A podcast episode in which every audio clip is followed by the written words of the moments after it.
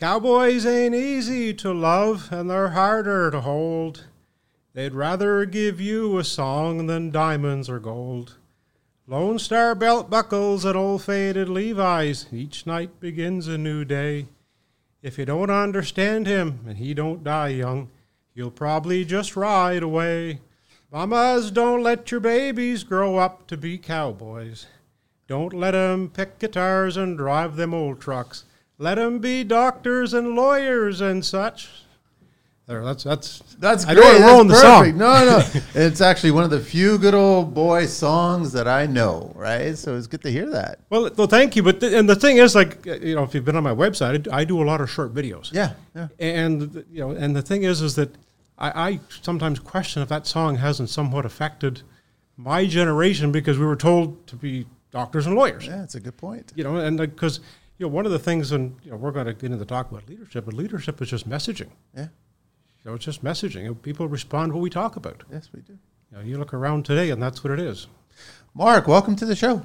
Thank you. Thank you so much for making the trek and coming in. And uh, how do we first we connected on IG or, or LinkedIn? Uh, IG. On IG, IG, yeah, we were just chatting there. Okay, and then I, I, I, I'm- looking forward to this show because uh, I think that the construction industry needs more leadership, better leader. uh, Well, everything Yes. needs better leadership. But I mean, we're going to talk about construction leadership here, and there's a lot of questions that I've got for you, and you're going to have a lot of answers for it. But uh, welcome, and I appreciate the two books that you brought for me, which I, I I'm going to give them a read and, and check them out. So Well, thank, you. Well, well, thanks for having me. And I, I, I really appreciate what you do because it's one of those things that, you know, I, I'm just, you know, sometimes I say stuff maybe I shouldn't, but I, I'm really proud of the people in this industry. Yeah.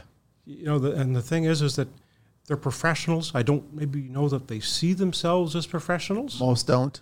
and, and they Yeah. are. Yeah, they are. I've always said uh, I look at them no differently than professional athletes, professional any kind of career. They are just doesn't matter if you're a low man, low woman on the pole, whatever. You're a professional in this industry. Well, exactly. And that, uh, so I listened to this one podcast in the States, and the guy's one of the wisest men I've ever listened to. And, and he often says, you know, he says, uh, you know, F- Facebook won't build a car. You know, Twitter won't build, uh, you know, they, they can't do anything. And, and Google Home isn't going to build a home. Like, you still need the people, Exactly. you know. It's true. We need more of them too, as well. Well, it, and not only that, to me, it's a very secure industry. Yeah. Like you, you look at what's going on, say, more so in the big tech in the states.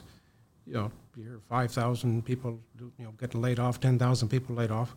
We, we need ten thousand people. Like it's a very secure industry. Can you imagine what Canada would be like if we did have all these people that we're saying that we need to have them in now? Like how much bigger and thriving, like how we would be as a nation? We would be massive on a global. well, well, exactly, and it, and I get a, you know, maybe a little bit biased here, but every time I see a picture of Dubai, why couldn't Calgary look like that? I agree with you. Honestly, I totally agree with You you. know, like it's, it's Be interesting to see the line in Calgary. Welcome, Mark. Let me share the deets here. Mark Nesbitt is here, Nesbitt Training. Uh, you've been doing it for 10 years, and the website is nesbitttraining.ca. You can reach you on your email at mark at nesbitttraining.ca and obviously on IG, which is mark.nesbitt, right? Yes, yes. And then also, you have your own podcast as well, too. I do, yes. Yeah. How long you been doing that? Oh, I think maybe about a year. I, I don't take it as serious as you. Yeah. But uh, oh, this is a this is a fiasco. I, you know, I find them a lot of work. It's uh yes, I, I will agree with you. It's a full time job. Like Yeah. I, I just recorded one that came out, I guess, maybe last week. What's the name of your show? Nesbitt Connection, Okay, yeah. and um, th- You're, th- you're bringing up some really interesting conversations. That's what I like about it. well, thank you. Yeah. Well, th- they need to be talked about. Yes. Yes, very much so. Know, they do. So we're gonna get into leadership. Uh, I got to do two little shout outs. Uh, first of all, I'm wearing Tamir's uh, t-shirt, RVC Homes, Ravine Homes. Uh, thanks so much. One of my favorites. I like these tees. And then also Tony from TC Installations. Uh, I want to give him a shout out there. Uh, his Instagram handle is tc.installations.inc. And of course, you can hear his story on show number 71. Way back, way back, Tony. Um, and now over to you, Mark. I know that. I guess my first question for you, good or bad, how do we make both the both types of leaders? How do we because I, I have a funny feeling that we actually make bad leaders. Not we in general, but any industry we get into, a bad leader is formed, but then also you have the opportunity to be a good leader as well. So, what are the requirements that makes both of those? Well, I think what worked for me in particular is that I had a desire to improve my leadership skills. You know, because I'll, I'll give you an example. I- You know, I, I, I, I always say I'm not good enough to stay the same. Like, like I saw how I, you know, and quite often, like I, I'm very fortunate. I've did training probably now with well over 100 companies.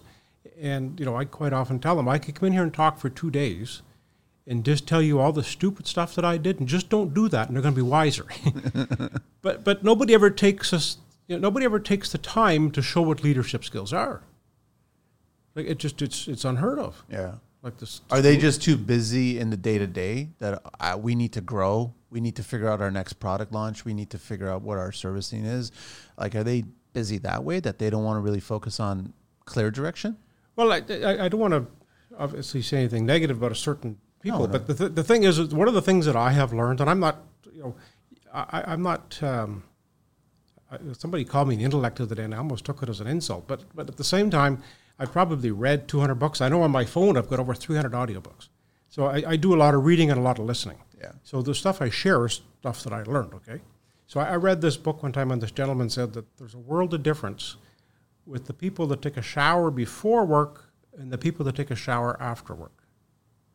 What's the difference? There's a world of difference. A world of difference. Okay. The, the, people. I know, do both. I, I, and I started having the shower after work, and I and then I moved myself into a position where I had to take the shower before work. Okay. But but the thing is, is that one of the things I think in particular, and I'm not you know being negative at this because both of our girls have gone to university, our daughters. So I'm I'm not against going to university. My experience has been, you get somebody that's very very well educated. Some of this, we'll say, fuzzy stuff about being leadership, I think they think it's beneath them Really? Because it's it's too simple. Like it's just too simple. Anybody can do it? Well, it- it's easy to apply, but of course they have to change. You know, because remember, I'll give you an example.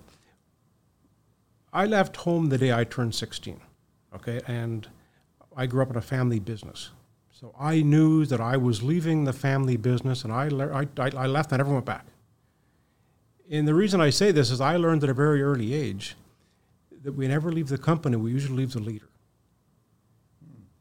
Okay. And that's, you know, and, and you ask somebody why they leave, it's like, why'd you leave? Well, the, you know, they didn't say hi. It's always something small, typically. You know, and, and this is why I say it's, it's, it's, it's sometimes it's so simple and so easy that we miss it. That, that's been my experience with, with, with we'll say, maybe sometimes more the senior leaders. Um, one of the things that I've seen in particular is because I've got a real passion for working with boots on the ground. Okay. I, I, I, I You don't mind getting dirty. well, I don't mind getting dirty, but I, I you know, I, I've, I, I know what it's like to be in their position, Yes. to be frustrated, being told to do something like, why are we doing it this way? You know, like we could do this a We have way. the right to question. Yeah, exactly. Yeah. A- And, you know, if you want something organized, sometimes they know how to organize it better than the leaders do. So, but they don't know how to sometimes explain it. Sometimes just using a bunch of curse words and telling their boss they're stupid doesn't work. I've tried it; doesn't work. But there's a fault there in construction because one of the biggest things is communication. Well, exactly. right? It doesn't matter who you are, whether you're a leader or you're, you know, the new labor on the site. It's communication, right? Well, and, and look, we're some of the best tradespeople that I know in particular are not good communicators. I know. You know, they- I know exactly who you're talking about. They, they they're so good at what they do, they just want to work, and, and that's fine. But if they want to get ahead, you know, they need to learn to communicate. And let's face it, to me, uh, uh, like Edward Deming, he, have you ever heard of Edward Deming? It sounds familiar. So he went over to Japan and taught the Japanese how to make a quality product in the Yeah, fifties. yeah, yeah, yeah. That's okay. I know you about it. Yeah. And, and Edward Deming says, if you don't know how to do the job, you don't understand the process, how can you lead it? And sometimes we have people in positions today who don't know how to do the job, but yet the people that do know how to do the job maybe aren't eloquent enough, you know, the way they express it or the way they ask something, you know, to get somebody else to do it. Is that go back to the original point you brought up regarding people looking at leadership as if it's beneath them, where they just sidestep the workable hours to become a good leader? Is that what happens in that situation? Well, well, there is, but the, the, the, in the last few years, of course, things have gone crazy. Mm-hmm. And, and I think one of the things, and it, it's affecting you know, to me, it's affecting the nation. People don't see a future. It's like they just don't. Or the effort to change it. Yeah, like why would that? Like you know, uh, like Why am I gonna? No one person can make a change, kind of mentality, right? Th- That's right, but the thing is, is that somebody has to be the one to do it. And it's interesting. I was listening to this podcast today, and the guy showed how it's the second person that joins in that helps make the change. You know, somebody has an idea. All it takes is that second person to make the change, and like somebody else will join in, and somebody else will join in. And, and the, the only way you're ever going to change the world is small groups. Yeah. You know, it- it's like it, it's up to say you and I if we see something wrong. You know, to, I think we- we have to speak up about it. Yep. You know, we just can't sit in our hands and accept it. And, and to me, there's a lot of people are doing that, but too many. But in construction, there's fear. There is fear, um, but the th- and the thing is too is that we we see it not so much in construction, but on a you know, on a political level. Yeah. The easiest way to control people is to keep them scared. Like if you tell the entire country that, that, that, that you know they got to start eating bugs and everything because the world's going to end, well, well, they're going to they're going to follow you because you've got them full of fear. And in the old days in construction it was the same way. You you know, like I worked for a company for 25 years, great company, and you know it was, it was let's just say it was there were certain things that you did, that- and everybody knew if you did it, you would lose your job. And of course, people didn't do those things. Yeah. You know, so sometimes fear can be good. You know, that's part of the culture. Because I think today, um, I work with a lot of companies. You'd be surprised how many are afraid to say anything to their people or discipline their people because, well, if I lose them, there's nobody else. Like mechanics in particular. But that's not a s- truthful statement, right? But they just honestly believe it in within themselves that if this person goes, our company goes. Is that the idea? Well, I think what it is, well, like this one company in particular, they've got, we'll say, um, uh, we'll say a, a couple of mechanics who they work a night shift and they've just arbitrarily changed their own hours and started, you know, not maybe following what the what the leaders asked to do. Okay. And of course, the leader said, "Hey, look, I'm afraid if I lose these two, I won't get another one." Because, like, I don't know what it's like. Because I'm in Ottawa, right? Mechanics are they're, they're impossible to find. It's impossible. difficult. Everybody uh, in any kind of hands-on industry right now is having a difficult time. It's just a constant conversation. Nobody's really. I guess a lot of people are still trying to have that faith where let's just give it a try. Let's just reach out. Let's have some kids come in and out or whatever, and then we'll give them an opportunity. But then you know you'll get a cross section of everything. Someone will stay for a little bit, get another job opportunity for a dollar more, and bolt and then move on and then you got to try all over again so i mean we're construction people in general are trying almost all kinds of things to try to get the workforce in there but the workforce is not there. So i guess every kid's looking at other opportunities that they think will make them more money. Is it just all money driven these days?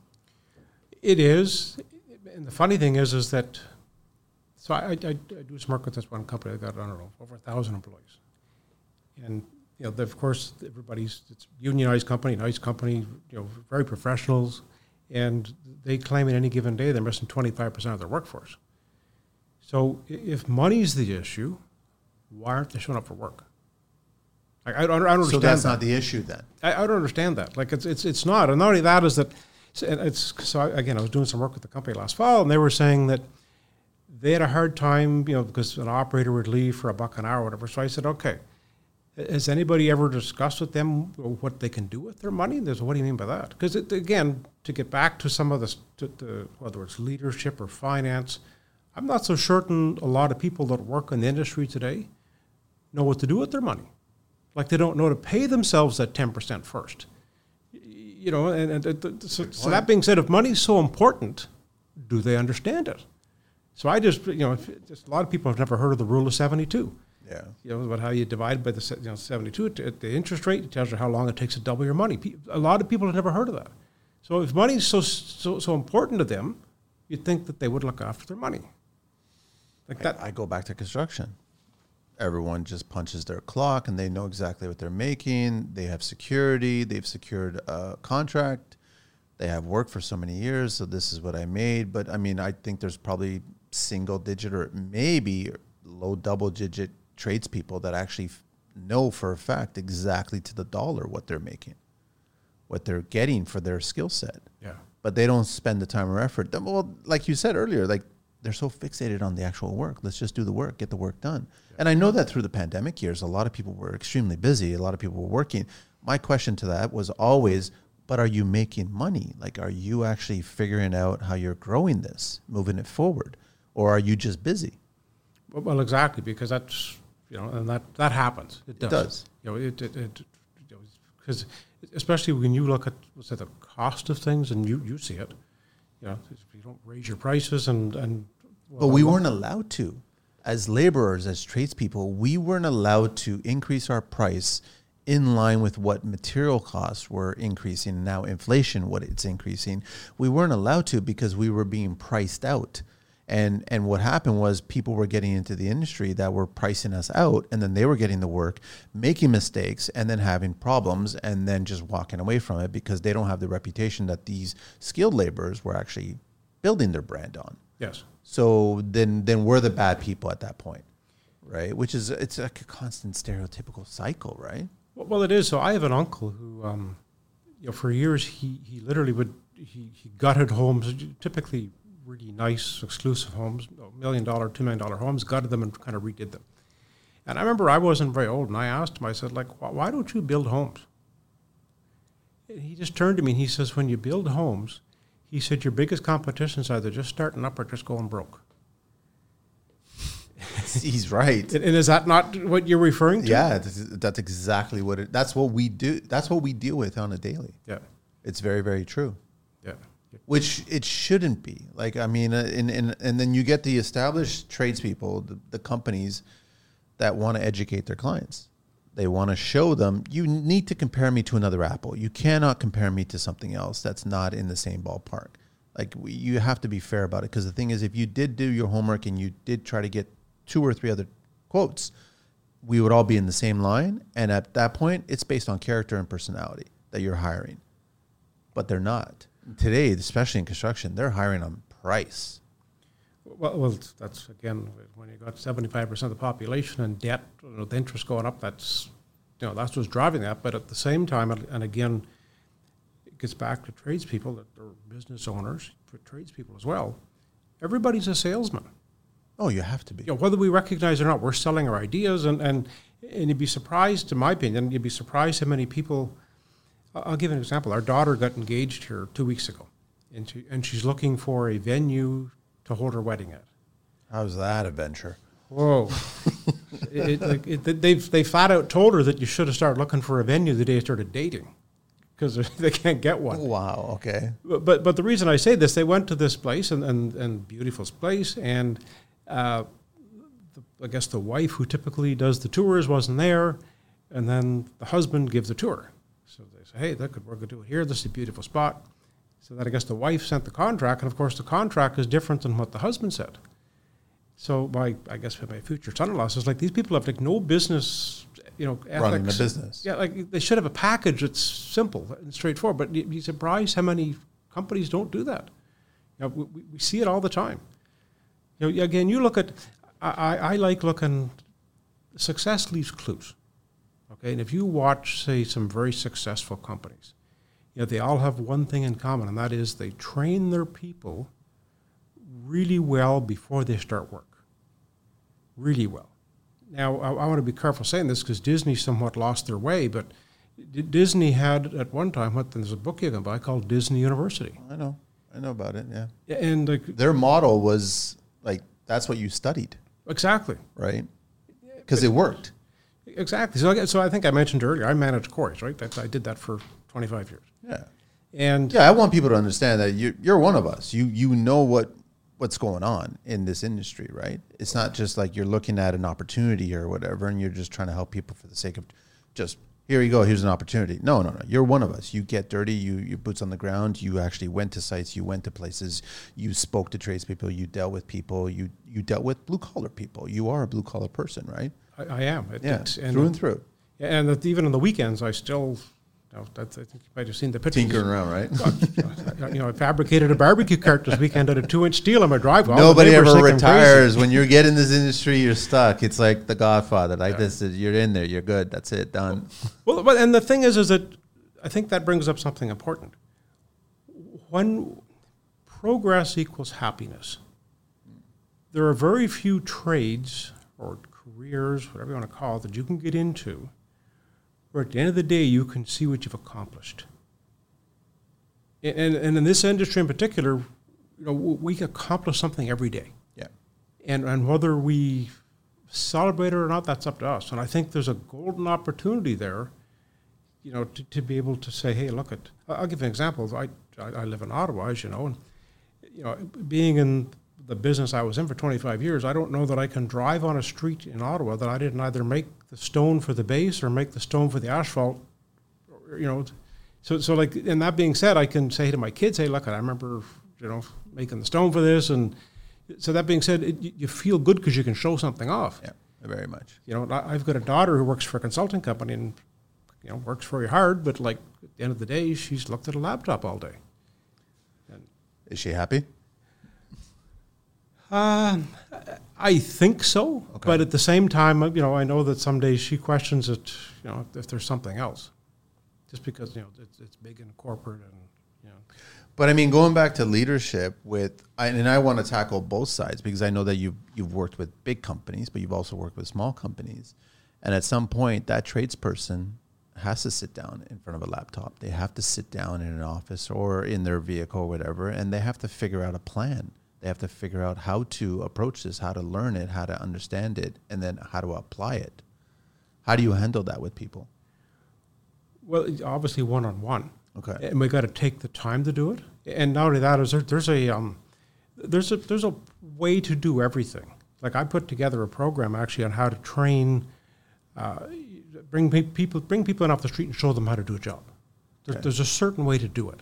I, I didn't create this. Uh, They actually developed a, a system called training within industry when the Second World War started. And that being said, you, you know you got to kind of show them, you know, that these are the kind of the basic steps you know, and of course, you know, and of course, well, actually, I just let me. Yeah, pull up some I- stuff. I know you have some stuff Yeah, here that you have want to have a share, right? Yeah, I have a slide here that actually shows it. Sorry.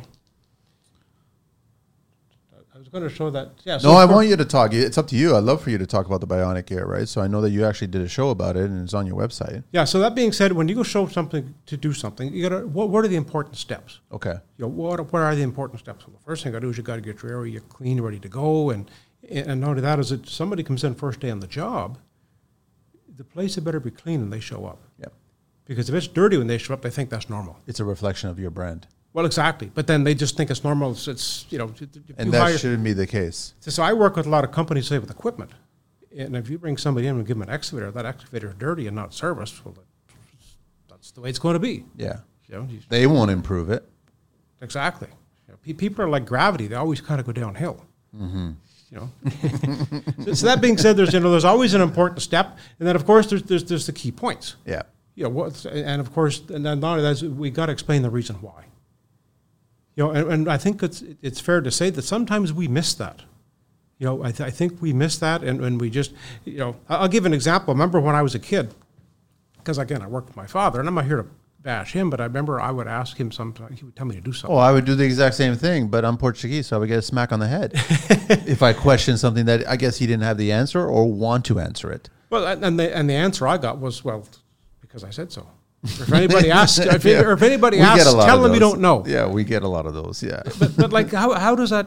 You know, and the thing is, one of the things that I've seen is that myself in particular, when my father told me not to do something, the second he left the art, I tried it to see why. Yeah, it's true. I did the exact same thing. And, and then you would do it, prove it, and show him, and he would have nothing. He wouldn't say anything positive about it. Well, of course not. Of course not. but but that being said, you know, so like I said, so we, we got to make it a point and, and, steps to The do why. it. The so, why. uh, so I'll give an example. When I was managing quarries, um, I was like a, I guess you'd call it a sponsor to this guy who was a manager. This we're going back 15 years ago. He was a general manager of a Moxie's restaurant in Canada. Okay. And we went for coffee one Sunday morning, and I just kind of casually said to him, I says, like, how do you train your staff? And he said, well, he says to start with, and I may get this mixed up, but he says, we give them a 75 page manual to read. Before they start work. Before they start work, they have to answer a 50 question test. I might have them mixed up, but, but either one of the others. the other- Either one is heavy. yeah. and- okay. and Th- Then he said they have to work uh, 10 four hour shifts with a senior server. Using digital platforms in our industry is becoming more common, especially among the young folks, because it improves efficiency, prevents mistakes, and overall makes our lives as contractors easier. This is why we partnered with Connecteam, a platform built to manage, train, and communicate with your team. Connecteam's desktop version gives managers a live overview of the business to track work hours, create schedules, make sure the business meets compliance, and so much more. Employees just download the app to their mobile to clock in and out, share safety reports, and get updates all in one place, ensuring they've got what they need to perform at their best.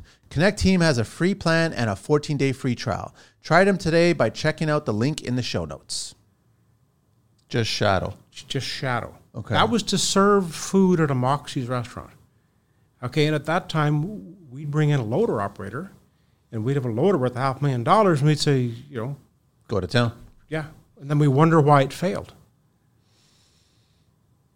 It's very rare, though, Mark, that you get kids voluntarily saying, I'll work for free for a week just to get a sense. So you can get a sense of who I am I, I think they did get paid though for the training. oh, for the training. But that's just that that, that was Okay. you know, before but that, it, it's very rare, even in construction in general, to just give that. It's kind of like, when can you start?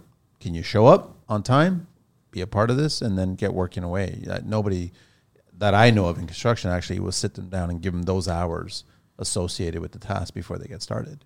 but and then that's again. I disagree with it. I totally, I, I like what Moxie's doing there. That makes a lot of sense. Well, again, success leaves clues, and so does failures. Yeah, it does. It does. So, and, uh, so I'll give you an example. I, I, at this, I, I do a lot of work at concrete precast plants. Just, just, just one group in particular, they got three plants and they keep me pretty busy. Okay.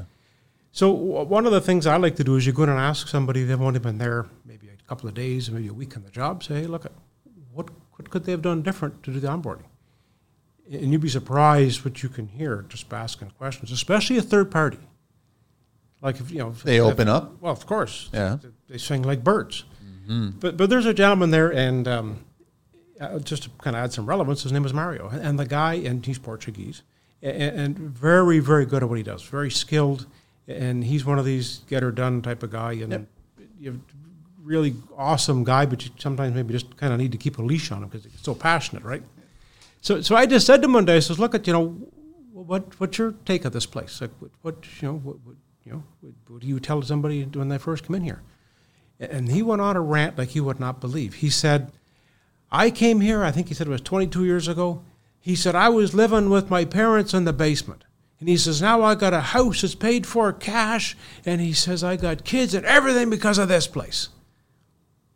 So, like, and, and I've suggested to this company, why wouldn't you videotape that?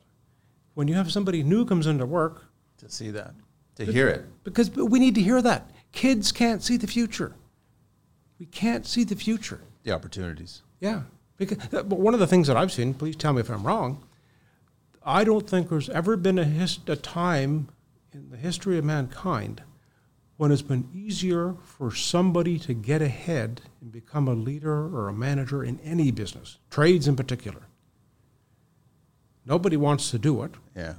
and now is the time. exactly. Now is the like one of the best times ever. it's it's you know and then like again so I, I learn a lot from my kids right I got two daughters and, and of course my one daughter she you know she shares with me some of the stuff that she sees at work that she questions I said look at you know when you get into that position don't do that. Like mm-hmm. this is the best school you're ever going to go to.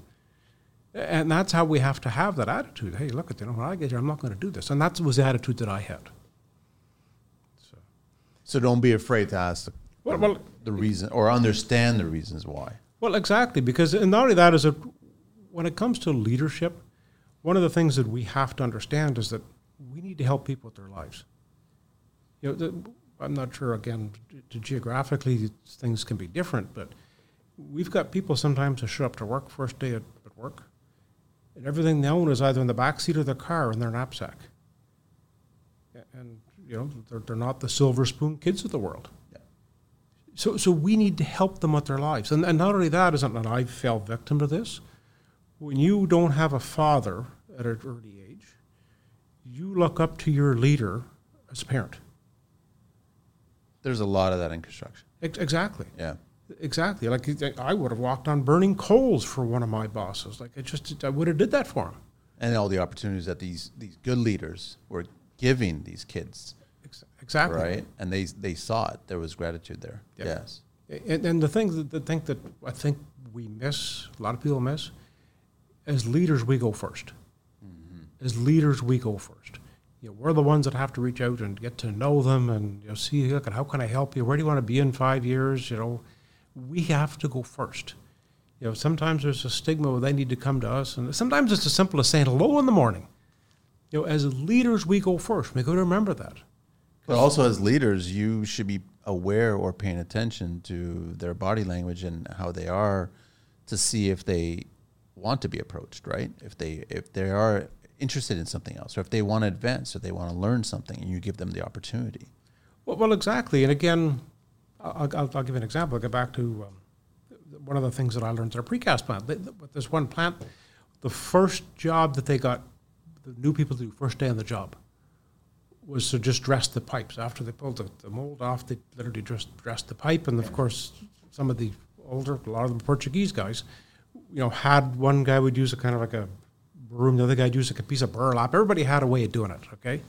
But, but the reason I point out is that that first day on the job, they gave them the absolute dirtiest job. And then they wonder why people didn't stick around. So they learned that, hey, look, obviously we got to change what we're doing and they did, and you know they've been very successful as a result of it. But like sometimes you just got to ask ourselves: Yes, we don't want to be too soft. We're not telling them to bring their dog to work and put a beanbag chair in the corner. That's not what we're all about. But that doesn't mean you know we, we can't maybe look at what's working and what's not. Was it an old school mentality where it's like let's give them the toughest part and to see who we weed out? Um, I, I think it was more. That's just we've always done it. Okay. That's how I was trained. Which is a famous line in construction, right? Isn't it though? Isn't it? And, and we have to be looking at better ways to do it. Mm-hmm. We do. Because you got to remember the people that show up to, to, to work on our job sites, they're somebody's son or daughter. And I know if somebody does something to my daughter that I don't like, I get pretty irritated about it. Of course. And, yeah. and I have that same responsibility with somebody else's son or daughter it's missed opportunities too as a as a leader owner of a business like you might be dismissing somebody that has this huge potential ahead of them and you won't see it until later on when they've moved on to other places and they're working for somebody else and construction's small you'll cross paths and then all of a sudden you'll hear about this kid that you dismissed that you didn't care for is leading their own outfit now and they're doing things properly they took the lessons well there's, there's what's called late bloomers mm-hmm. so it so it, you know the my position where I left this company, I was there a long time. I actually was the general manager of the aggregate divisions. Okay, so I looked after all the aggregate operations. We had probably I don't know 100 employees maybe, and we, would have meetings almost daily with the management team, and we'd discuss you know what was happening. Sometimes it was labor issues, sometimes it was equipment stuff, and every now and again somebody'd say, "Well, we hired this person, and they're you know they're not really panning out." And, and I would share with them, and this is not a word of a lie. I got a job when I was 16 years of age operating a loader for this company, okay? Okay. Because I, I'd ran a loader since I was like 12 or 13, so. Perfectly legal. Well, exactly. so I'm 16 years of age and I'm operating a loader for this company. And I was known as the guy that could do a wheelie with a loader. You know, I, could get the back wheels there, I'd go forever. So I just kind of said to them, look at, look at me. I, I was the idiot doing the wheelies and look where I am now. Mm-hmm. So like, you know, we, we, we can't, you know, we sometimes we got to what, what's behind it too, right? Potential. Yeah. Potential. Yeah. Um, so how do you start? How do you start with? I guess my my, my first uh, the other question I want to ask you is that how do you get the bad habits out? Because we they have this mindset. You come into the business, you start a business, you either learn from taking over what your dad or somebody did or what others are doing, and that's how it's always been but you know in the back of your head there's bad habits here. We need to change this whole model. How do you get those out of those leaders? I think the easiest way to do it, and I, I want to be careful, I'm not kind of selling myself here too much, but the easiest thing to do is you got to train it out of them. Yeah. And not only that, is it a lot of us, myself in particular, you know, we'll try something maybe and do it once and not do it again. It's, it, it's no different than going to the gym. You know, if you went to the gym twice, or if you went every six months, you're not going to see improvements. You know, you, you got to keep talking about this is what we're doing. And, and not only that is it, I think a lot of companies will say, miss the opportunity even to have a vision statement. Mm-hmm. You know, like, you know, one of my favorite sayings is, you know, where there is no vision, people will perish. You, you ask a lot of people where they're going, they don't even know. You know, like my, the vision statement for my company, just building better leaders. I'm Well, all as soon as you find that vision, you want to share that vision with the team. Exactly, and it's, it's, it's, it's if you've ever been to the dog races in Florida, you know they put that Yeah. the chicken around the track. Let's get the dog chase. That's what a vision does to your company. Yeah. And not only that is when you bring somebody in, like again, Toyota. Toyota have gone from the, the very first car they made, they made the fenders over a stump with a hammer, okay, to be in the number one automobile manufacturer in the world. Okay, they got to be doing Globally. something right. Yeah. yeah. They have to be doing something right. And they actually have this system where they, where they break it down and they train people on certain jobs. And like when we bring people in, we can say like, you know, maybe you don't know a whole lot now, but you know, by the end of you know two months' time, you're going to know how to run a quick cut. You're going to use an o- know how to use an overhead crane. Maybe we'll get you a license for a forklift. You got to paint a picture and show them where they're going. Didn't Toyota focus on strengths? Whoever had strengths, and they kind of geared them towards that, and then it contributed to the overall picture of things. Well, that's I think any, yes, but I think that's any company. Like, you know, it's it's it's 80 Well, 20. no, but in, I I go. It's always nice to compare it to construction and back and forth because the thing is that you'll just like you're the new guy, so you don't get that opportunity. You don't get to go there. You're the new guy. You're doing the worst jobs. It's like you shouldn't be looking at that. You should probably be speaking to the person, interviewing the person, trying to get an understanding of the person, and finding out what their strengths are, what their interests are, where they want to eventually go. Not that you're going to park them right at the front of the line and doing the cherry picking of the job or whatever, but at least you understand that that's where the potential is going to go for that person, and that's a leader. Well, exactly. And again, that falls back into this training process. Yeah. Interesting thing. I started with my team, I don't know, 15, 16 years ago, back you know, in the day. I actually started what I called my farm team. And it was one of those things that, you know, if somebody was away for a day, we had somebody that could fill in. Yeah. And, and like that's almost like an unheard of concept in construction, having a farm team. And, and, and not only that is when you um, say share that with people that hey, look, we want you to go here. They see they got something to work towards. Everybody wants to win. We all want to. We all want to see that we're going to get ahead. And I, and I don't know that we paint a good enough picture sometimes for some of the people that come into the industry. I, I just think we can do a better job. I agree. Yeah, they don't. But then they don't for a variety of reasons, and sometimes it's always about I'm gonna, I'm I'm going to make my competition. That's how they look at it. So why would I want to do that? This person is eventually going to be my competition, where I'm going to be competing against them on a future project. You can't look at it that way. You can't because you got to remember every time you teach, you get better. Yes. So have you ever heard of um, Horst Schulze, the guy that ran the Ritz Carlton hotel chain? Yeah. So uh, if you ever good listeners, Andy Stanley's podcast, he's a Hor- Horst Schulze on there, and he talks about how they do onboarding. Okay. And, and the way he does onboarding is it's, it's amazing. Like when you bring, when is the last time you bought a car? You bought a car recently? Three years ago. Okay, so the day you bought the car, did the salesman did he tell you that you couldn't text and drive, couldn't drink and drive, had to wear your seatbelt? He was doing all three of those things while he was selling the car. Okay, that's odd, but No, but, no, but you, no. But you know what I it mean? It wasn't a part of the conversation. Yeah, like, No. it, and if he did, you'd just stick your car up your ass, buddy. Like Exactly, yeah. But but what do we do with the people the first day in the job? No, he sold it. He sold it on emotion. He sold it on uh, the connectivity of it. He sold it on that, right? Emotions trump logic every time. Yeah. we're creatures of emotions, Yes. and we need to understand that with our people. But but I think this is like I say, when we do onboarding. First thing we do, we bring them in. Oh, you got to wear this, and you got to do this, and it's it's like it's like watching John Deere paint dry. and and, like it's like you know, I, I think we could do a better job, more inspired. We have to do that. I understand that. I just don't think we need to do it right out the gate. I really want, and I love that you're bringing up all these examples, Mark. Is I, I really want construction people that listen to the show to look outside of the industry to make our industry better. So get these stories like the Carlton, get these other stories, and figure out what they did and how they did it. It's applicable to construction. Well, very much so. Very much so. I'll, I'll, I'll give you another one. I love watching Chick Fil A. Okay. Yeah. And I love eating their food too, but I just I love watching Chick Fil A. And Truett Cathy, the guy that started Chick Fil A, was a genius. And I- You know, I've read. You know, he wrote a book that's called uh, "It's Easier to ma- uh, Grow Boys Than to Mend Men," and, and I think there's some truth to that. Yeah. But, but would you look at what Chick Fil A does? They actually have a training facility set up indoors, about the size of a football field. Okay, and they have golf carts where people go through and they assimilate a drive-through window, and that's how they get their training before they go to the store. Smart. It is. But like when you go to a Chick Fil A, you get served right away, and it typically works. It's funny that you bring that up, Mark, because I some of the times like when I got started in construction, every time I wanted to try something unique and different because I always wanted to learn and try new ideas, and that's what kind of built my brand. Not every client was signing off on it because they were too nervous. They wanted the simple, maybe it would be a for sale sign renovation eventually, right? So they didn't want. But then the odd time it would be. But then there's other times that I still want to try the idea, and I would try it on my own place.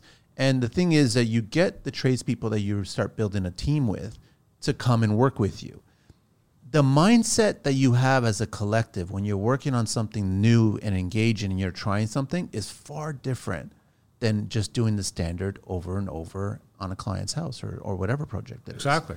But then you got then I start sitting back and you start understanding why is there such a hunger when we're like we're all sitting there. You have different trades that are specialties in, in their, their their product, but they're problem solving as the group. So they're not just looking at their segment, they're looking at the overall and what we're going to achieve. And it was a different mindset than just going in and punching the clock and just getting the job done. And I, I thrive more on those ideas, those moments, those opportunities with having those conversations where you'd be at the site, you'd be working, you're trying to figure it out. You didn't figure it out because it's still rattling in your head. You go home and then you're texting, communicating back and forth, and then you're coming back the next day, and then you someone figured it out, or they came up with a solution or a detail or whatever, and now that contributed to moving forward. Those are the opportunities I, I loved about construction. Well, well, yes, and not that is it. I want to share this before I forget. I wish I would have known this saying when I was in a leadership position. Yeah. We'll say Yeah. because a lot of the stuff you learn maybe too late, but it happens for a reason. But the thing is, is one of the, and again, the, one of the most important questions you could ask in a situation like that: if you were me, what would you do differently? Yeah. And you'd be surprised when you ask the question, you know, how people weigh in on it. So I just I want to share some. So there's a book called The Power of Habits, okay, by Charles Duhigg. Have you read it? I haven't read it yet. No, I know of it. It's an amazing book. And one of the things that, he, that Charles Duhigg says is that, not, it kind of reflects on what you're saying, is when we do something for 90 days, you know, it's the same thing day after day after day, our human brain shuts off. And it becomes a habit and we don't think. Driving to work. Same course. How many how many times you forgot the way to work? The, or not the way to work, but the, the drive to work. Yeah.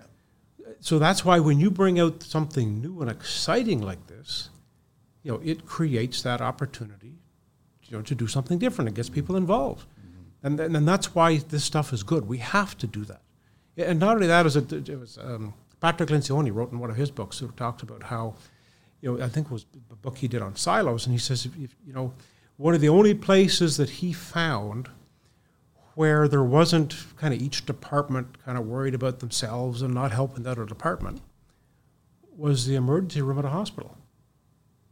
Like when somebody goes in there having a heart attack, it's just all hands down Yeah. and everybody's in. Yeah. You know, they've created this, call it a thematic goal. Yeah. And there's no reason we can't do that. And as leaders, we have to be doing that. And so to kind of, I'm not sure how you see this, but I see a lot of the people I get to work with are, we'll say, working foremen. And, you know, and I'm somewhat guilty of this myself. I get so busy working, I forget to be the foreman. Mm. And, and, you know, we'll have a little bit of fun here. The Toronto Maple Leafs, you know, when you watch a hockey game, you never see the coach on the ice when they're down 2 1 No. you know the coach is designing the plays he's, you know and, and that's what the leader's job is because sometimes we get so busy working in the business we forget to work on it. And, and i can be guilty of that too. I can be so busy working with different company training i forget to line up work. That happens especially in construction, though. exactly. But but the thing is is when you talk about it and this is why you know you got to have this you know kind of a fellowship of people listen to podcasts you hear oh yeah i forgot about that. I should do that. Mm-hmm. Because we forget about these things. Because one of the things that I've learned, even with, with, with the training I do, the teaching I do, people don't necessarily need to be taught; they need to be reminded. That's a good point. and that happens to me. My wife's really good at reminding me of the stuff I should be doing. Yeah. you know, But you should get more and more companies and that they'll start it, they'll work on it, but then once the season gets really busy and they're working hard and all of a sudden it's job after job and they've been fortunate enough to get more and more contracts, they forget about it. And that's where somebody Or like they push it to the side, right? Yeah, that's where you know, I, I work with companies. Everyone's different. There's some companies I go in an hour a week. And I, you know, just that hour a week you got to take. Yeah. You, know, you got to take time to sharpen the saw. And and you'd be surprised just how it you know it gets shaped. Okay, this is the reset. You know, this is what we're doing. And so, like I said, we we need to do that. That's what leaders need to do. Because you got to remember, leadership is influence. It is. You know, where we're influencing people to do things, you know, for a common goal. And, and if they don't know what the goal is, not only that, did we paint a picture of what it's supposed to look like? You know, lots of times we don't maybe take the time to paint a picture. Isn't that going to look nice? The fireplace is going to be over here, and there's going to be this color of stone. You talk about it, it gets people excited. You know, we have to paint a picture. We do that really well with the actual physical work. Mm-hmm. We sell that really well for that physical work. But the business portion of it, I think people are just too afraid to pump the brakes and just go, listen, hang on, we got to reevaluate things here. We got to figure out what's going on here. But if you told them that if you did all these things and exercise that muscle, your business is going to improve. Well, of course it is. Not, not only that is it, and, and this happened to me. One of the things that I've seen time and time again, you bring people in and give them any kind of training. It kind of turns on a switch that, hey, look, this business cares about me. You- You'd be surprised how that, and that happened to me. I remember one of the first training courses my boss put me on. I thought, "Hey, guess you must be keeping me around. It's like I said, it shows that you care about your people sometimes. And it goes back to the earlier point about they don't leave because of money. No. You may think that they're leaving for that one extra dollar. They're not leaving for that. If if there was better leadership and there was better business practices going on in this business and they saw the potential for themselves as well as the business, they would stay, Exactly. contribute, be a part of it, and then give up some ideas and grow. It's, it's, it's called ownership. You know, Uh, they yeah. can be, take ownership. Yeah. And, and again, I don't know that we take the time to do that. I think we could do a better job of doing that. I really believe that. Um, how do we do this every single day? How do you tackle that? How does a tradesperson wake up in the morning and start off the day? How should they start their day? Well, that's interesting. I actually gave you a book that you read a page every day. And it just literally read that page, takes a couple of seconds to read it. Yeah. Um, everybody, most everybody, drives to work. You know, you can listen to a podcast. You know, I, I started, I don't know, it's got to be 11 years ago, sending out just quotes to buddies every now and again. Okay? That, and then it grew from like three people to four people, and then those four people to share with somebody, and then they said, hey, you're the quote guy. And, and now it goes out, to, I don't know, probably 5,000 people a day. Just, you know, because I can live for a long time on one quote. And we got to start the day out right. And so one of the companies I work with, they actually now, uh, because of a lot of, it's a processing plant, so everybody's got a computer. You know, they actually have a quote will pop up on the screen of the computer in the morning, and it's it's that constant messaging. You know, I'll give an example. You look at Coca Cola. Okay, I, I forget the exact numbers between 2014, I think, and 2018. Yeah. Coca Cola spent, I believe it was like $3 billion a year in advertising. Drop in the bucket. We've all heard of Coke, Yeah. but they, they keep talking about it. They keep talking about it. And for some reason, we think, well, we told them, I told them once. Well, you got to keep talking Gotta about it. continue it. But, but again, that old thinking is, was like, told them. We're on cruise, like construction is cruise control. Constru- when things are good, we don't need to do anything else. What, what is the first thing that most companies do when things are bad? They start pulling back on marketing and messaging and getting their ideas Training. out, their training, all that stuff. Yep. They get rid of all of that, Yep. which are the most essential things to keep to further grow. Exactly. You take that time to train them and invest in them. That was the one first thing I said during the beginning of the pandemic. I was like, take this opportunity to reevaluate your business. Yep. Figure out what the strengths are, what the weaknesses are, improve. Work on that. And you should be doing that. You should be doing it regardless. You don't need to have a situation that happened or whatever, but you should be doing that on a monthly basis, if not even further. there are some companies that I work with that we do a SWOT analysis quarterly. Where we just simply talk about what are our strengths, what are our weaknesses, where do we see some opportunities, where do we see some threats. Do it quarterly.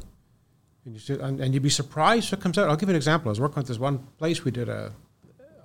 Sometimes I'll do a SWOT analysis. We'll say out the guys in the field more so, or and one with the people in the office. So something that come up one time we were doing this uh, SWOT analysis. One of the gentlemen said, one of the threats that we see is we have one person that's trained to do a certain job. Which was what that's a threat. But they said to add to that, we know he's smoking marijuana on the job. So we know he's not going to be with us for long. Okay. So you know when you do these SWOT analysis, stuff like that gets brought up. So then I've naturally said, "Can I bring this to senior management?" And they said, "Yeah, by all means." So I went in and I said, "Look at this." You know, and of course they corrected that, and you'd be surprised how you do these SWOT analysis. You can find out because you need to know also what your strengths are. You need to know who's strong in your team. You know, who am I going to invest in? You know, that, not that. Where are our weaknesses? Where do we see some opportunities? But not everybody's doing this. I mean, is it in fear of just what they? We have to tiptoe sometimes, Mark, in these days, right? Like you have to be careful how you speak to people, or uh, what you imply. That's a whole other challenging part of this leadership, right? Or just try standing in front of people talking. Sometimes I'm. No, that's daunting, man. it, it can be challenging because Yeah. it's just one wrong word, just oh boy, you know, and you can just you can see the eyes in the room. And like, I, I don't mean to offend people, but it's just some people are softer than others. But but but you know, to get back to what you're saying, like when you do a SWOT analysis, you know, obviously there's different ways to do them, but one of the easiest ways to do them, if, if we're worried, we just give everybody a little sticky note. Say, what do you think's a weakness? And they write it down, put the sticky note in the wall. It's all presented. It- It's, it's anonymous. Yeah. You know, it, it, it's it's just so I guess, but we need to take the time to do that. to get the conversation out, that's the problem. Is that you need to actually just begin to communicate. I go back to that. well, exactly, but I, and I, and I can't emphasize enough how a third party has the opportunity to do that. I'll give you an example. Well, you guys are fresh eyes. You look at things differently. You're not stuck in in their tunnel. Well, and not only that is, an, I the interesting thing that I have because I literally grew up in the trades. I can weld, I can, can do anything. So they come like I spent a lot of time working on crushers. So when you work on a on a crusher, you're an electrician, you're a hydraulics expert, you're a welder, you're a mechanic. You, you do everything. That's just part of it. Yeah. And that being said, when I go into say uh, on a job site or a precast plant in particular, I'll see some stuff sometimes and, and I'll question. And and I'm not saying I'm a genius. It's just it's a fresh set of eyes. Yeah. You know, it's like it's like my favorite couch when I was 20 years old. My wife tells me I need a new couch. It's my couch. you know that fresh set of eyes does wonders. Yes, it does. But construction is they don't want to be told that they're doing something wrong because it's working in their eyes. Okay. But it's not I'm saying I'm disagreeing with it. It's not it could be working better. Okay, so a lot of it comes down to questions. One of the things that I've learned is you can gain more with a question than you can with a statement. Yeah. So if, if something's going on, hey, look, is there a way to do this better? Like if, if you have it when you go onto the job site, every time you ask them, hey, is there a more efficient way to do this? You know, did we give you enough training? You, you keep asking those questions over and over and over. You know, they're going to know, look, at every time that Manny comes here, he's going to want to know if there's a more efficient way to do this. Yeah. Yeah. But it, that's questioning. You're asking them for the answers. You're not telling them to do nothing wrong. And too easy, you know, a lot of us will say, because we're so knowledgeable, you know, myself in particular, like I could win a gold medal in the Olympics of being critical of, of what's going on. Mm-hmm. Like I, you know, back when I managed quarries, I could go into a quarry and I could tell like within two minutes something wasn't right. And you know, I, and I didn't maybe didn't take the time with the foreman to maybe ask to see if he saw it. I'd just say, well, fix that. And that's my fault. I shouldn't have did that. So like I said, if you want to learn how to do something right, do it wrong. so this is why I can share my mistakes. Yeah. I want to ask you, Mark, about because there is crossover between personal lives and your professional lives. And you could be an amazing leader, I guess, or you're building your leadership skills in your professional life, but then all of a sudden your personal life is probably taking a toll as a result. How do you balance those two? Well, the, the interesting thing is, is I, I, I'm the same person pretty much at home as I am on the job. Okay. It's only one Mark. I'm not smart enough to be two people. Okay. And the thing is, is that leadership begins in the home. It does. Yeah. I'll give you a good example. When our kids were young, you know, we suggested that they go to work, and, and they were young. Like I want to say, our oldest girl, who's a registered nurse today, I want to say she might have been ten or eleven, and she started working. And we, my wife and I were insistent that they did not spend their money. Every penny they made went into the bank and we made sure that they had the nicest of clothes. Like our girls are the best dressed in the school. It just, but their money went in the bank. Okay. And I remember one time, you know, I said to them, "But you girls, as soon as you get five thousand dollars, I'll give you a thousand dollars." Well, sir, you can't imagine how that motivated them. Of course. But the reason I say this is today, both of them, you know, one just sold her condo, but both of them own condos and they both own cars paid for in their early twenties, mid twenties. So that that leadership begins in the home. And, to cut, and you know, and th- I think the dangerous thing is today is some parents today don't do that. So the kids don't necessarily know, and this is where we have to you know, share it with them. I'll give give an example. One of the things, if I can share again the mistakes that I made with somebody, Yeah. hey, look, at I did that. Don't do that. You know, like I, I remember when I was a kid. Of course, I always wanted a nice car and whatnot. I've learned today that you know a, a car is literally the biggest waste of money you can ever have. It only took me forty years to learn that. but but you know that being said, every every young person wants that car, right? You're, and you're trying to educate them. Yeah. Yeah. Young people don't want to listen. I didn't want to listen. Nobody wants to listen. Well, exactly, and I can't emphasize enough how stories are so valuable. True, true story. My dad, when I was a kid, because we owned a gravel business, the Ministry of Labor would come in. Okay, and he always told me whenever they come in, don't talk to them. You know, don't be nice to them. Whatever you're doing, that was just old school, right? So this one day, this guy came in from the Ministry of Labor, and I've told this story probably 500 times. This gentleman comes in for the Ministry of Labor. His name was Ray Bollier. I might have been maybe 15 years old. I wasn't very old.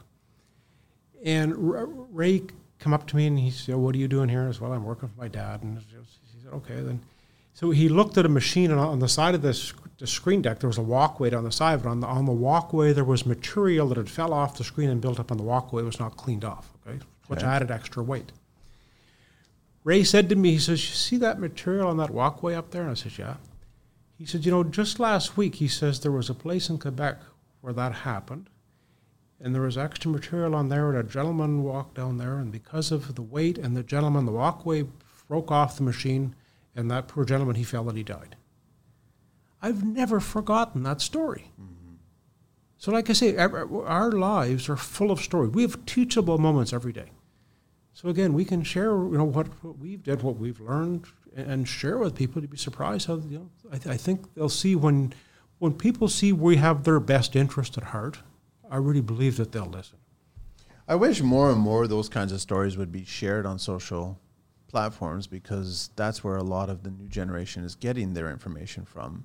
But a lot of people are just about the glitz and glam on social. They don't really want to talk about, I guess, negative situations that may have come up because it's not very interesting, I guess.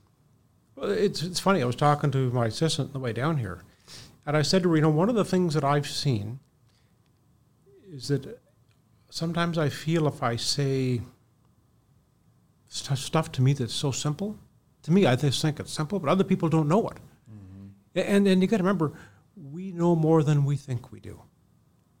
You know, we get somebody new and they come in, they, they don't know what end of the shovel to hold. You know, so that being said, we have to get back down and we have to help them learn this stuff. Yeah. No, And I don't think we do it a good enough job because it just there's so. Because let's let's face it. I've always judged my salary. My mother is a retired school teacher, and I have a sister actually that teaches of all places. She just teaches on an army base or an air force base actually in Japan. So I've, I've got a long line of teachers in my family. Okay. And I don't think I've ever worked a day in my life where I've made less money than a school teacher. Using digital platforms in our industry is becoming more common, especially among the young folks, because it improves efficiency, prevents mistakes, and overall makes our lives as contractors easier. This is why we partnered with Connecteam, a platform built to manage, train, and communicate with your team. Connecteam's desktop version gives managers a live overview of the business to track work hours, create schedules, make sure the business meets compliance, and so much more. Employees just download the app to their mobile to clock in and out, share safety reports, and get updates all in one place, ensuring they've got what they need to perform at their best. Connecteam has a free plan and a 14 day free trial. Try them today by checking out the link in the show notes. So that to me has always been Yeah. that benchmark. So th- th- it's a wonderful business or a wonderful constru- uh, industry to be in. It really is. You know, the, the- if you you know you got to learn how to save your money, and some of these companies have great pension plans. Like it's just it's a wonderful industry to be in, and then it's usually year round. Like there's always you know there's such a demand today that you're never. You know, I've got neighbors asking me to do work on their houses because they can't get anybody. Do you think the stigma is still attached to this industry? Do you still think that they look at this dirty job Oh, for sure. as not like my potential? I could be doing far more than this. Where I look at it like there's so much potential in construction. So, so there's two stories here. I was doing some work with this underground utilities company, okay, and I, I forget what question I asked, but um, oh, I know what. Sometimes I'll ask the question, you know, what's your biggest challenge growing up? And I'll ask everybody what's your biggest challenge? And there's one gentleman, both of his parents were, we'll say, academics. I think they might have both worked for the government, and he shared how he wanted to be an electrician. Now, today, this gentleman is a master electrician, very successful. He's the foreman on for looking after this good guy, just the salt of the earth. I wish you could clone him. And he says, You know, my parents were so upset when I told them I wanted to go into the trades. And he said, That broke my heart that the parents were upset. Okay, so that's one story. Second story I was at Con Expo, and this is probably 15 years ago in Las Vegas. And I signed up for this um, seminar how to attract and retain people in the construction industry. Because this has been going on for a long time. Like this just didn't develop. And the, the, the interesting thing was is the speaker said something I never forgot. This is, you know, when a child is young, you know, we'll give them toys to play in the sandbox with. We encourage them to play in the sandbox. And then as soon as they hit about nine or ten, we say, "Don't do that. That's you know that's beneath you. You, you come do something else." So you're right. The stigma's there. I, when was the last time you were in a Toys R Us store? I drove by it the other day. If, if you want to see why nobody's in the trades, go into a Toys R Us store. They got a little shelf there, half the size of that wall, full of like toys, and the rest is like purses and like. How's a little boy going to learn the trades from with that? I'm sorry, it's, it's, it's not there. It's the messaging. But is it also the parents? It's the parents. It's the school system. It's School everything. system? Yeah. It- it's, So it's all being taken out. well, exactly. But it's the one segment of this country and probably every country that is missing. Like it's we need more and more people paying attention to this. But you're right. It's funny you bring up that nine year old like that. It, when they're kids, they enjoy it. They get a kick out of them playing with toys and pretending to fill up dump trucks and things like that. And but the moment that they get to a certain age where it's like now let's start talking about a serious career choice. But construction is a serious career choice. For sure it is.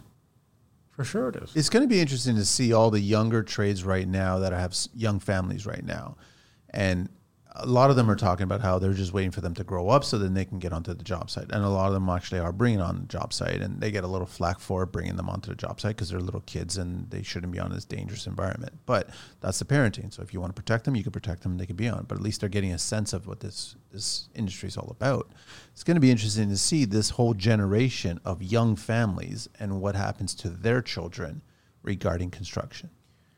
So it's funny you should bring that up. One of the things that I've witnessed, and I've probably did it myself. Um, so my, my dad had a kind of unique sense of humor.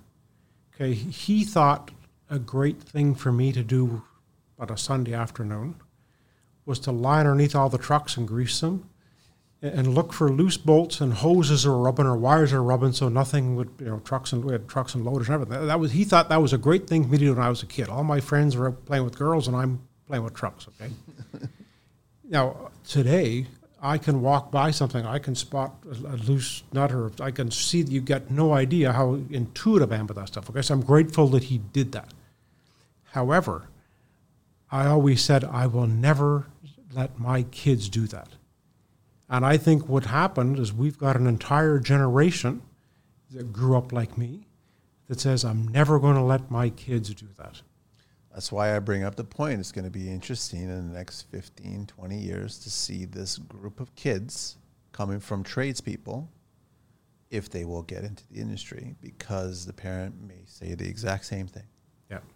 It, it- and the worst of it is, is that I think the government is doing everything they can to hurt us. I'll give you a good example. I went to a, um, a breakfast, this is probably five years ago, maybe. And, and if I, if I repeat incorrectly, please forgive me, but the, the, one of the VPs was there from the RBC Bank. Okay. okay? And he, you know, we, we talk about how we can't get people and all this. And he gave a very interesting talk. He says, you know, you feel you can't get people. He said, we've literally loaned out billions of dollars to companies to expand. And now these companies can't get the people to fill these plants, operate this equipment. We'd like to get paid. And, and, and then he said something I never forgot. He says business is doing everything that they can to speed up, Okay. which we are. And he said government is doing everything that they can to slow us down, which they are. Why? I, th- I think because they don't know it, they don't understand. They don't. They don't understand how to. Uh, you should be speaking to the government regarding leadership. Oh, don't get me going there. it's interesting because I, I don't know if you listen to my podcast. I, I did a podcast back when COVID was on, and it uh, it's interesting because you know Kouzes and Posner wrote this book, Leadership Challenges, and there's these five things that every leader needs to do, Yeah. and you know one of them is enable enable others to act. Okay. When COVID was on, we weren't even allowed to think for crying out loud. No. You, you know what I mean? And, and the other one is challenge the process. We weren't allowed to challenge the process. So of course, there, yeah, it- it's funny. It was this morning. I was I get up at the hotel and I I was listening to a podcast and it was on social media. I, I woke up early and I got thinking. You know, if I woke up and if I banged my head on the table, I fell out of bed and smashed my head, and thought, you know, is there something I can do to screw up the country today? I don't think I could do as good a job as what they're doing right today. I, I just I don't think it's possible. It's time to fix the country. What are the other five? There's five principles. I know that you brought that up, but uh, what are the other three? Uh, actually, I put the slide on here just in case. So, for, so the, that being said, of course, model the way. Got it. And because I'll give you an example. If I show up for work late, are they going to be on time? Of course. If I don't wear my safety glasses, Reflection. Yes. if I don't wear my ear protection, are they going to wear it? Of you know? course. You know, course, the, the second one is inspire a shared vision. Yeah. You know, w- w- are, are we doing that? I, I, I, again, I think we could do a better job. We can always okay? do a better job. challenge the process. You know, we can always challenge the process, like you just said. There's, is there a better way we can do this? Why? You know? Exactly. And of course, the, the, the fourth one is enable others to act. Okay. And the fifth one is encourage the heart. The emotional connection. Yeah. And, and again, if we just do those five things, it's amazing, you know, how much more we can actually do. How much better your business and productivity and your your crew, people, It- it- the efficiency, the amount of work, like fun. You would enjoy it, look forward to it. we've got people coming in at all industries who don't know how to critical think. They don't know how to do anything. They're afraid to speak up. Like I, I, I think it was on your podcast. So out there, that uh, it might have been the teacher that you had on here last week, maybe. He says people don't use a measuring tape. Yeah, yeah. It, it's so that I think so. I so for those listeners, uh, obviously on social media, I built a. I have a big one of those kind of like a green egg barbecues, and I built a, a stand for it to fit in with a countertop and everything on the weekend. Yeah. My neighbor's an awesome guy. He really is. Okay, he's a high school teacher, and he came out and he says like, I wouldn't even know where to begin. But he's a teacher. I, I'm not knocking him. I'm just he, he. We all have strengths, right? Yes. Yeah, we all have strengths. I'm Yeah. sure he can do things that I can't do. Okay. But uh, uh, uh, and I kind of used to make fun of it because when when you, know, you got to remember Canada's very high tech, and there's a lot of very smart people there. Like that, they could literally build a self-driving car to drive to the moon. But the neighbor moved away a few years ago, but he um, needed air in his bicycle tire, and he took his bike to the bike shop. To get the air in the tire? Yeah. I got a funny story to share back back in high school times. I had a friend of mine, his older brother worked for NASA. So he worked here in Toronto for the Canadarm. Super smart guy. As kids, you- you're probably the same at the same time. So we used to do cassette tapes, and we would get funky with our cassette tape covers, and we would find a picture in a magazine or something like that. We would like make our mixtape and Yeah. everything like that, right? So we would do some cool things, and we would just try to one up it every time, right? And then one day, his older brother, the scientist, right, the NASA engineer, and um, he was looking at it, and he's just studying this tape, and he's just studying it, and and you're you're looking at him trying to rack things up, and then he's like, "Oh, you print all this before you apply it onto the cassette tape." I'm like, "Yeah, did you think that we actually put the tape through the typewriter to kind of?" That's what he thought. So it's like it's a different thought process. He and, and we just looked at each other, going, "His mind is so driven on this one thing that that's how he fixed things, and he takes care." But I guess when it came to something as simple as how do you decorate a, a cassette tape and how do you label this or do this, and his first thought was like, "You, the machinery is not there to produce this." And we're like, no, it's literally as simple as just put it on this piece of paper and you take it off and apply it. And that's as simple as it got, right? So I'm not surprised that he'd have to go to the store to get air in the tires, right? So, so, so this is where I was saying earlier, where, and again, I'm not knocking them because we need them. Some of mm-hmm. the more academic people, they struggle with these people skills. Yeah. You know, it, it, it, and one of the things we have to do is we have to unlearn and learn. But that's a challenge when you, isn't it? I read it somewhere recently. By the time you're a certain age, you've already set in your ways regarding how you're going to learn things. Like there's a certain age, at, and we're past it right now, but this is how you're going to learn things. And it's harder for you to unlearn it to relearn it a, a different way. Th- th- That's true, uh, but I think all of us are open to learn. Like I'll give an example. So this keynote I just did, I used Apple Keynote. Yeah. I learned this. I do it all Yeah. myself. Yeah. And I, I'm, believe me, I'd, I'd rather be out working with the welders than doing this. Trust me. Yeah. I know what you mean. So, so that, so like I say, we've all we, we can all learn. I, I think there's, uh, you know, I think there's certainly opportunity for a lot of us to learn. But again, some of this technology stuff, it's interesting. I gave a talk at the, I don't know, was at the mining show, the, the at international mining show one time, Okay.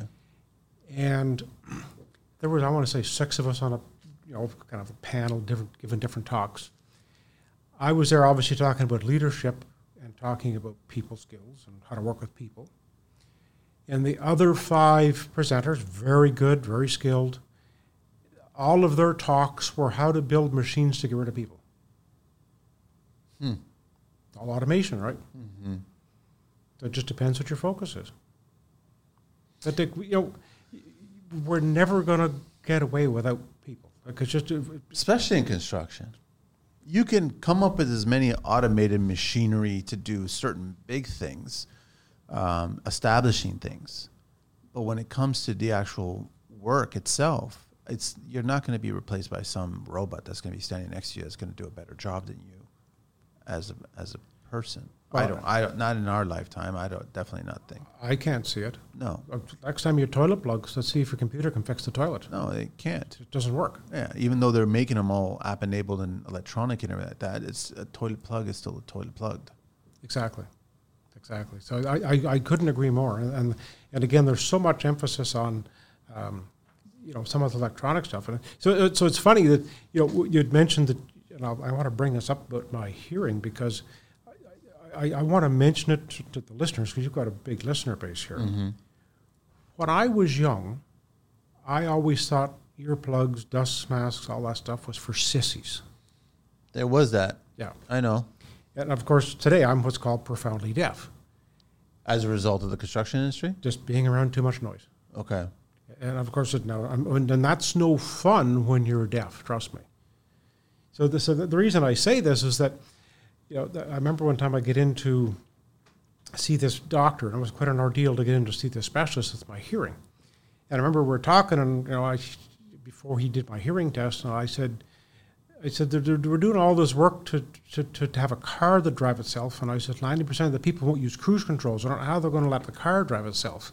And I said, I really wish they'd focus on something like a leg or something for my hearing. And he said, and he just let me talk, right? He didn't, he wasn't, you know, just doctor, right? Being Yeah. a doctor. Yeah. And so no, they did the, the test and for my hearing, and then he brings me out and he says, like, he says, like, buddy, like, and he went down the ranges. He says, there's moderate deaf and whatever. And he says, see, this is the bottom of the page. He says, this is profound deaf. He says, you are what's called profound deaf. What exactly is that? It means you can't hear anything. Like you got, I had 15% of the hearing. Wow. And hearing aids, of course, they weren't doing it. And he, so then the reason I bring this up, he said to me, he says, you know how you were talking about, you know, maybe they could build, do something to, for, you know, to help with the hearing. He says, they actually have something. It's called a cochlear implant. And he says, you need two of them. And, and I'm going to be honest with you, that was one of the most emotional days of my life because I left there. I literally went outside. It was all I do to choke back tears. Like I was, you know, 50 years of age, early 50s, and to be told that you know profound deaf and I'm never going to hear my grandkids, like it was pretty emotional. And the reason I want to bring this up because to me it's it's it, it's it's interesting. So, what saved me that day? I want to show a picture of my friend Tom. This is Sure. my friend Tom. Okay. So Tom lost his leg. Tom and I grew up together. Tom was a truck driver. Tom's not a celebrity. He's not a movie star. Tom's just a truck driver. Okay. Tom lost his leg. And a result of him losing his leg, he's now did the Boston Marathon. He's did the New York City Marathon. He's doing New York, I think, again this fall. Didn't do any before that. No. So the first thing I thought of was that you know if Tom can get by with that and have a better life, I, I think I can have a better life. What motivated him to? I, I'm not sure, and it's funny. I just I bumped into him last week, but like I, I love Tom. So like I say, he. I just want to say this is influence. That's the influence at its finest, right Yeah, there. yeah. It it really is. And that's how people influence us, because we don't know who's watching us. We don't know who's watching us. Good for him. Yeah. So, so that being said, I, I- I'm going to show you a quick picture. So that they did, literally do is they do a five-hour operation. They put this thing kind of inside you, buried in your head, and they literally put the. It's a speaker that goes into your eardrum, so they disconnect your ear. And of course, then there's a little clip that goes in the side of my ear, and, and I was always somewhat reluctant to do this. That "Oh, I don't want something stuck on the side of my head, and now I almost wear it with, with a badge of honor. But but it, it's what what's so cool about this is that I can actually hear. I went through the drive-through this morning. Mm-hmm. That's the first time I went through a drive-through in years. I could actually hear them. So like it, it's it's one of those things. I just think it's so amazing that there is technology out there, you know, that, that we can you know, all all benefit from. And I'm going in the 23rd of August for a second one. And so the hearing is fine now, or is it? It, it is, but when I take this thing off, I'm deaf. And it's funny because my wife, you know, I love her to death, but when we go to bed at night, she usually loves to start a fight. I see where this is. I, I saw it already. Come, I know. So when I go to bed now at I can't hear her. so I have not had a fight in bed since I got this bionic ear. Uh, so so it's not all bad. It's not all bad. Well, at least you got your hearing now. No, it's good. But I mean, it's it's it's unfortunate that it came from, and and a lot of guys are like that. And I'm I'm seeing a lot of kids are not paying attention to this, and I have to tell myself sometimes too. I was like, it's loud, man. Just put the muffs on. Just protect your earring. You have to. Like I said, I again I thought it was beneath me. That's for sissies. Yes. That's for sissies. That's gone. But uh, you'd be surprised. A lot of the younger kids, we think that we're young, we're supermen and women. We don't need it. We're tough. We could take it. Ah, you'll start feeling it soon enough. So, th- so the only reason I share this is that there's going to be some people out there. Maybe somebody will wear earbuds now and, and hopefully course. save their hearing. So I just I wanted to share something with you because there, there's so much truth to this. And remember how we, we, we were talking about messaging and how you know I, I we want to make sure and have the right messaging for the industry Yeah. and do whatever. Okay. Yeah. So I, I have shown this picture. Know how many times. You, you ever been to the Dairy Queen? Have, Yeah, Have yeah. you been a peanut butter? I haven't had one in a long time, but yeah. So so I just I wanted to share something. So you're going to look at that right now. I, I don't want you to think about that. Okay. Okay, so I don't want you to think about it, and, and I don't want you looking at that chocolate at the bottom with the peanuts, right? Okay. and and the, see, they put a little bit of ice cream at the bottom, Yeah. and no, maybe not enough, but they put a bit of ice cream in, and then they put more chocolate on top with the peanuts, right? Yeah. And then a bit more ice cream, and I can promise you the one you get is not going to look as good as that. Of course not. So did you notice is that I was talking about that, and you were looking at that, you couldn't help but think about it. Yeah, of course. Okay, so that's how messaging works with leadership, with somebody's future. It's just that simple. It's not complicated. Just create the picture. Create the picture and talk about it. You know, maybe today it's a peanut butter, peanut peanut butter buster parfait. Maybe tomorrow it's a banana split. But you, you, you got to talk about these things. You got to paint the picture Do the same thing for your business. because it, it, it- and like I said, it, it's whether we like it or not, the picture is being painted by the government. So I'll give you an example. I was doing some training with this company, and I, and I actually I shared that and, and we talked about things. And uh, some of these companies I got to work with, I'm really lucky. They're family businesses, and this particular company was a husband and wife, and they manage a re- really successful landscaping business. And the, the, the reason I say this, and there's some significance to this, is that they said that uh, you know when COVID is on, they went to take their kids to go visit their grandparents, and the kids started to bawl their eyes out when they told them they're going to take them to the grandparents. So the mothers was like, "Why? You love your grandparents?" And they said, "Uh, "We don't want to kill them. We were told if we go to see anybody, we're going to kill them." So the messaging is there. Our kids are hearing it Yes. everybody's hearing it. It's, it's our jobs to step up and say, hey, look at, you know, life is going to go on. This is, you know, believe it or not, there was glaciers here on Earth before. There was dinosaurs. The world's constantly changing. And it, it's one of those things that, you know, I think us as leaders, we, we can paint that picture.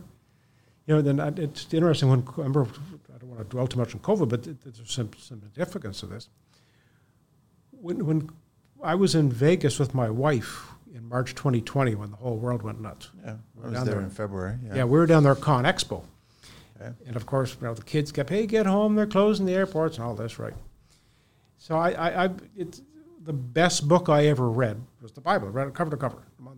The, last half, I think I've did three times now. It's, and and the, the reason I say this is the most common phrase in the Bible is do not live in fear.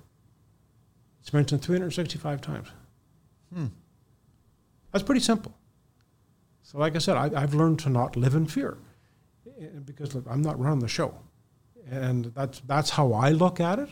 And I think there's a lot we can gain by just hey, look at you know we're, we're whether you want to believe in But don't most people just wake up, Mark, in fear? A lot of people wake up in fear. They just don't understand what they have is more than enough. Well, well, it is, and the thing is, is that I heard this the other day. I thought it was so good. Uh, the guy says, you know, if you suffer with depression, it's because you're living in the past, hmm You're hanging on. and, and if you've got anxiety, it's because you're living in the future. Yeah. You, know, you, you just living today.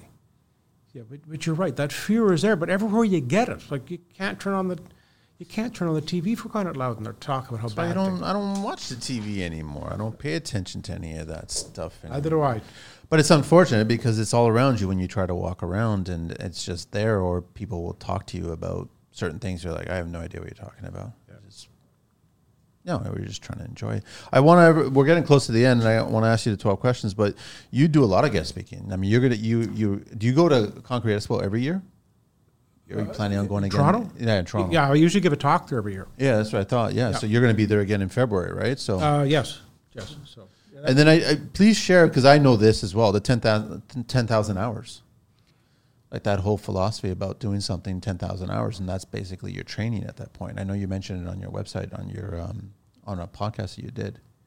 yeah, well, that was actually uh, Malcolm Gladwell's book, Yeah, uh, Outliers. yeah, It, it, it takes 10,000 hours to be good at something, or five years.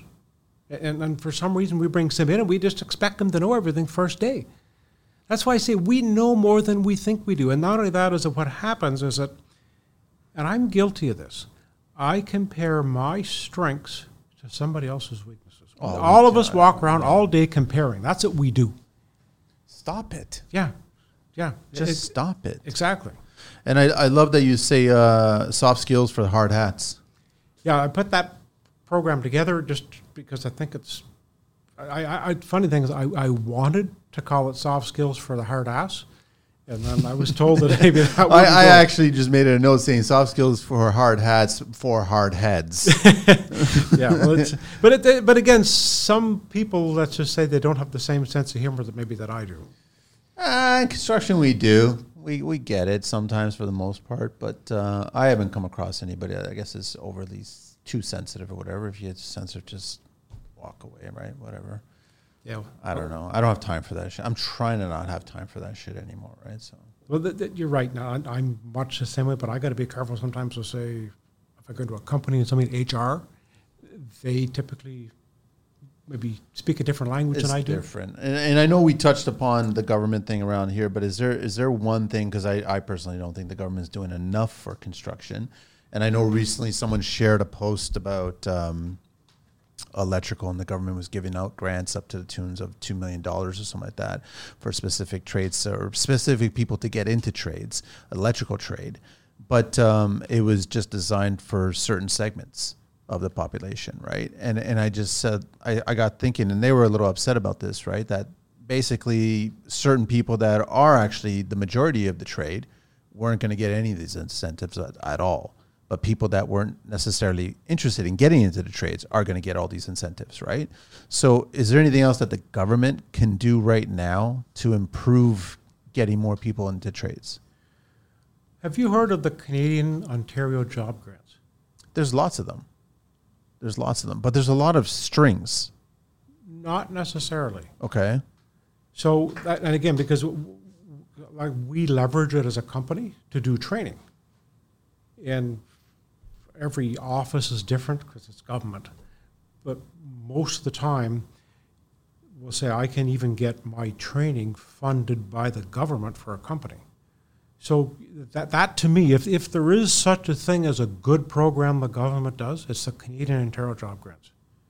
And it's just, it's, it's interesting. Remember the first time that I did any road work for the Ministry of Transportation, MTO, okay? I remember this guy, excellent guy. He, I remember he kind of taught me the ropes. And he says, Mark, he said, don't ever forget when you're doing something with the ministry, he said, they build their roads on paper. so it's like anything with the government, it's how you fill out the form Yeah. and, and, and, and that's basically it. But, but that being said, there is funding. So say, for example, you have somebody that works for you and you want to provide them with training, whether it's, you know, it's got to have some sort of a certificate, okay? But they will fund the training For it. for it. But again, it's how the paperwork is. And that's again how it works with me is that say, for example, that almost every company has somebody that they want to train. You know, look, here's here's a great you know person on the floor. We can teach him leadership skills. We'll make him a foreman. It. And that being said, I can get usually funding for that. And then what I typically do for the company, look at you know, I'll do the whole damn company. If you get the grant, I'll do the whole company with this guy in it because it's no fun with just one person. No. It, and not only that is it it's it doesn't necessarily work as well. And one of the things, if uh, what- with all the training I've did, uh, if the senior leadership doesn't take it or doesn't buy into it, the, the junior leadership won't do it. No, they won't follow. So that being said, I always offer, hey, look, let's do everybody same price, and we'll do it. So like I say, that being said, what I do, I can typically get it covered, you know, with that funding. So there is, yes, there is. So there's opportunities. You just you got to get these people to, to look for them. or, or if you get, you know, get a hold of me, and we're, we're, we're pretty good at it. Okay. So, so that being said, yes, there is there, there's funding, and that, like I say, the, the government has some stuff that's questionable.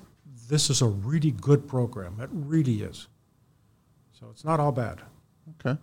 Is there anything else you want to bring up uh, that we haven't covered? We covered quite a bit. Yeah, we did. It's, all- it's, uh, I, I- believe we could probably go for two more hours. But No, for sure. And I, I just I, I- I know that we talked a lot about it. It's just a reflection. It's like if you're the leader, it's just you got to just see what what's the message that you want to present, and that's the kind of people that you're going to attract to your organization. That's going to grow, and that's going to make your business better.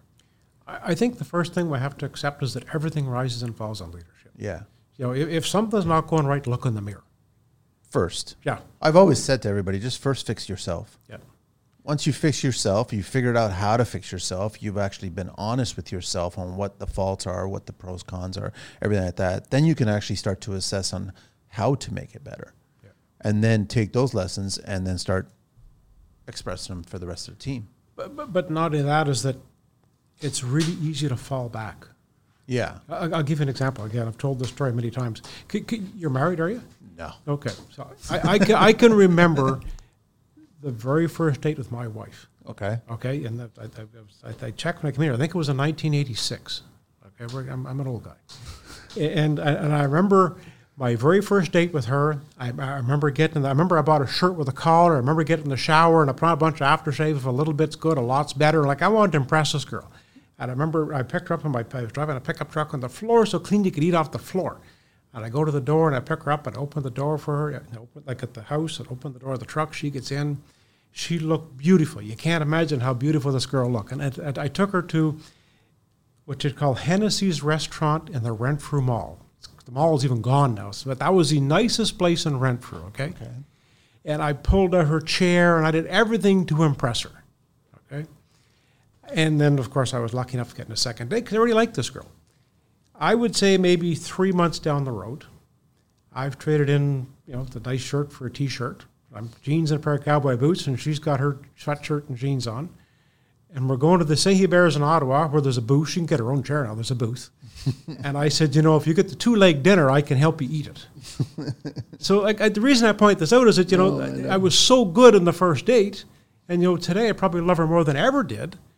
But it's so easy to fall back, and then to add to that, one of the things that I really have to, and I have to catch myself with this, is sometimes because I'm so comfortable with her, because we've been married for 33 years, I guess, I maybe don't answer her in a nice way because I'm so comfortable. Complacency. Exactly. So I just I want to point that out. We- It, it happens to all of us. So we can work real hard to get the people, but then we got to stay at it. It's a marathon. It's not a sprint, and and that's why we have to kind of continually work on this stuff. It, it's you know it's it, you got to work on it daily. It's constant evolving. You have to. Just because you had a great year doesn't mean you're going to have a great year next year. Like you said, rise and fall. Exactly.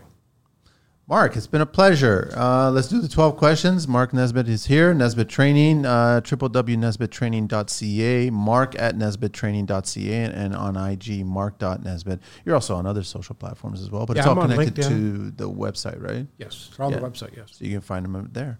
All right, ready for the 12 questions? here? Sure. What's your favorite construction word? Profit. What's your least favorite construction word? Can't. What turns you on in construction? Progress. Like seeing think there's progress, stuff happening. you know. That's construction. Yes. Yeah. Uh, what turns you off in construction? complicated for no reason. Just drama. for the sake of drama. Well, and sometimes it's you know, I, I, my my best friend's an engineer, but boy, they can complicate things like why wouldn't you just do it the easy way? What's your favorite curse word? Ah, my favorite curse word. I guess the F word. I, I, I drop that from time to time. I try not to, but I do. Yeah. What's your favorite vehicle? Anything in the world? I, I, well, it's funny because I grew up watching Burt Reynolds and his Trans Am and Smokey and the Bandit. That, that's the ultimate The car. Phoenix. Phoenix. Yeah, Uh, what's your least favorite vehicle? EVs. You and I are on the same page. Yeah. What's your uh, sorry? What construction sound or noise do you love? Have you ever heard a Jaw Crusher crushing rock? It's got that funny sound of like metal kind of scraping against stone Yeah, first. just like a rum rum rum. It's yeah, just, it's and music then there's to my then ears. there's like this crack. yes, Like it's a, it's a it's a unique kind of crack. yes. Yeah, it's an interesting sound. Yeah. So I guess that's just music to my ears. What construction sound or noise do you hate? Probably backup alarms, especially these Oh, new ones. Like I, I joked on another show recently where I was like, give it a beat. Why can't we have a rhythm to it instead of I don't know, but that might be distracting. what profession other than your own would you like to attempt one day? Oh, I don't know. I've, I, I did so much. I, I think at this stage I, I'm somewhat, um, I guess, complacent. I, I think I'd be just happy operating a piece of equipment. There's a joy in that. Yeah, There's a fun and joy. Yeah, no stress. Yeah. No stress. What profession would you not like to do? Oh, God, accounting. Last question. If heaven exists, what would you like to hear God say when you arrive at those pearly gates? Uh, what I want him to say, I'm proud of you, my son. Pretty simple. Simple. Yeah. Mark, absolute pleasure, man. Thanks so much for making the trek out here and being on the show and fitting it in. And uh, I'll probably bump into you at the Concrete Expo there. So Yeah, beautiful. we're talking with them about doing some things. So we'll see what happens. But uh, yeah, no, it's, I love what you're doing. I love the messaging you're getting out there and getting more and more people to understand their businesses can be better. Well, again, you know, it, it's interesting. So Jack Welch used to end every talk with "change before you have to." Mm. Pretty simple. It is pretty simple. Thanks very much, Mark. Thank you. We're out of here, Angeline.